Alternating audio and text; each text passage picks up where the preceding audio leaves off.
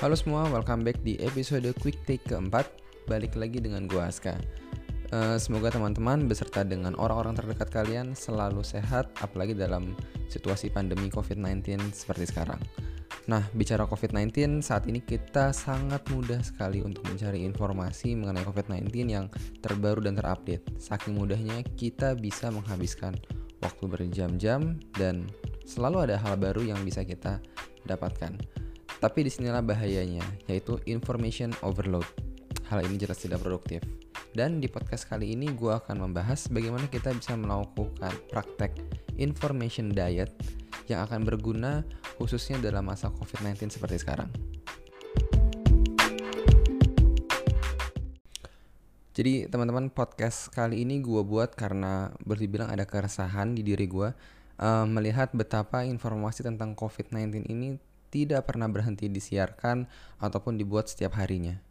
Akibatnya banyak dari orang-orang yang gua kenal sendiri tidak habis-habisnya untuk sharing dan mencari tahu apa update terbaru dari COVID-19. Well, teman-teman, update berita terbaru adalah hal yang perlu kita lakukan. Tapi, kalau secara terus-menerus mengkonsumsi berita, jelas hal ini sebenarnya mengurangi efektivitas dari informasi yang kita konsumsi itu sendiri. Nah, menurut gue pribadi kepanikan dan ketidakjelasan yang sempat terjadi atau mungkin masih terjadi ini tidak lain akibat information overload. Uh, ada beberapa faktor yang gue pikir jadi penyebab. Yang pertama, terlalu banyaknya sumber informasi, namun banyak yang sebenarnya kurang atau bahkan tidak kredibel. Bahkan bisa jadi sama-sama sumber dari public official misalnya, tapi menampilkan data yang tidak konsisten atau memberikan informasi yang tidak konsisten. Yang kedua, sangat mudahnya sekarang ini untuk mengakses dan juga menyebarkan informasi maupun berita tanpa adanya proses validasi yang cukup. Yang ketiga, FOMO atau fear of missing out. Jadi ini adalah fenomena di mana orang takut ketinggalan informasi sehingga dia khawatir merasa dirugikan kalau dia tidak terus mengkonsumsi informasi atau update terbaru.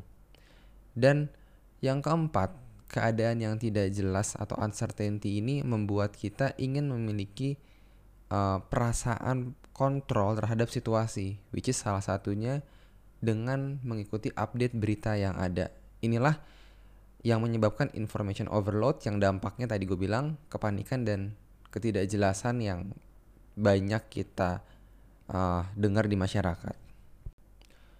Jadi sebelum gue jelasin lebih jauh, gue mau menekankan lagi bahwa mengkonsumsi berita atau informasi itu penting, apalagi di era COVID-19 seperti ini. Tapi mengkonsumsi informasi itu bisa gue ibaratkan seperti mengkonsumsi makanan. Bila kurang, kita akan merasa lapar dan rentan dengan penyakit, namun bila terlalu banyak juga itu tidak baik untuk kesehatan kita. Maka rekomendasi gue untuk menghadapi information overload di masa seperti ini adalah dengan melakukan information diet yang ketat. Sekilas mengenai information diet, hal ini pertama kali dipopulerkan oleh Clay Johnson, yaitu seorang teknologis untuk Partai Demokrat di Amerika Serikat. Di dalam bukunya yang berjudul The Information Diet: A Case for Conscious Consumption, ia menjelaskan bahwa behavior kita pada saat mengkonsumsi informasi itu tidak lain seperti saat kita mengkonsumsi makanan. Nah, di buku itu dia menjelaskan bahwa otak manusia itu memiliki tendensi untuk mencari informasi yang mengafirmasi kepercayaan awal kita. Jadi, justru semakin banyak kita mencari informasi, maka ada kecenderungan kita mencari informasi yang semakin homogen. Contoh nyatanya seperti ini saat seseorang sudah membaca berita misalnya di media mainstream atau di situs resmi uh, dari public official atau dari satu informasi awal yang sesuai dengan apa yang dia yakini, ada kecenderungan untuk mencari informasi tambahan via media sosial misalnya atau bahkan grup WhatsApp dengan harapan mendapatkan berita yang dalam tanda kutip lebih objektif. Padahal belum tentu informasi tambahan tersebut valid dan lingkungan orang tersebut itu juga akan cenderung memberikan informasi yang mengafirmasi satu sama lain sehingga ada fenomena yang disebut echo chamber. Jadi apa yang harus kita lakukan?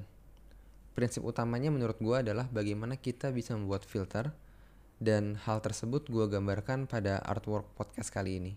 Kalau teman-teman lihat, dalam mengkonsumsi informasi atau berita, kita sebenarnya mengorbankan dua hal, yaitu waktu atau effort kita dan kesempatan lain yang terbuang sia-sia. Di sini gue sebut opportunity loss, yang sebenarnya gue adaptasi dari konsep opportunity cost di akuntansi atau ekonomi ya.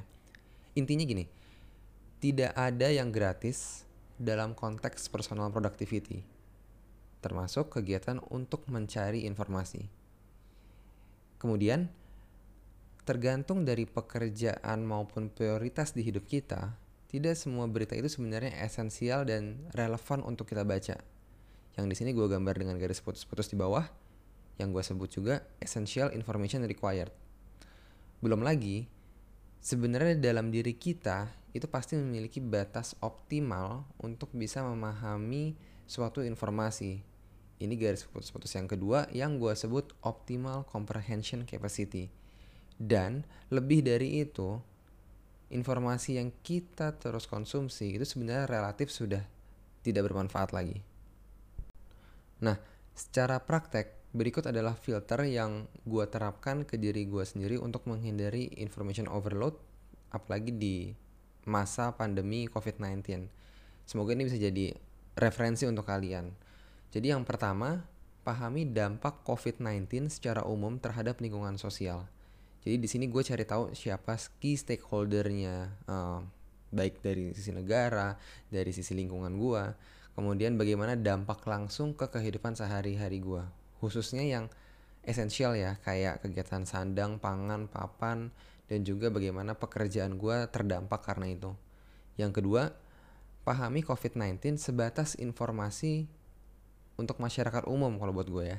Jadi buat gue pribadi, gue cukup memahami apa itu virus COVID-19, bagaimana penularannya, pencegahannya seperti apa, dan gejala yang ditimbulkan.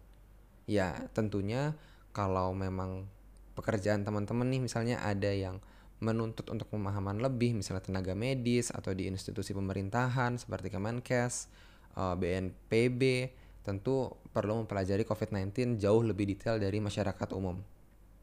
Oke. Dan yang ketiga, ini yang menurut gue penting, prinsipnya adalah control the controllable.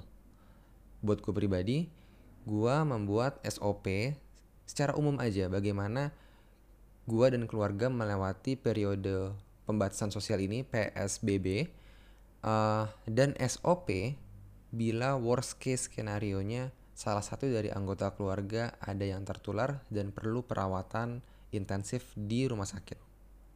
Nah, maka dengan memiliki kejelasan dalam bersikap menghadapi COVID-19 ini, gue bisa langsung memfilter tuh ketika ada informasi apakah ini relevan atau tidak. Selain itu, gue juga membatasi berita yang gue baca hanya maksimal 30 menit secara kumulatif setiap harinya. Dengan gitu, gue bisa mengalokasikan waktu gue yang lain untuk melakukan aktivitas-aktivitas yang sesuai dengan prioritas hidup gue.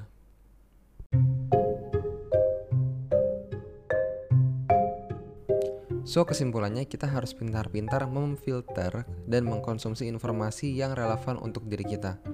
Tidak berarti semakin banyak kita membaca berita, membuat kita lebih rasional dalam membuat keputusan.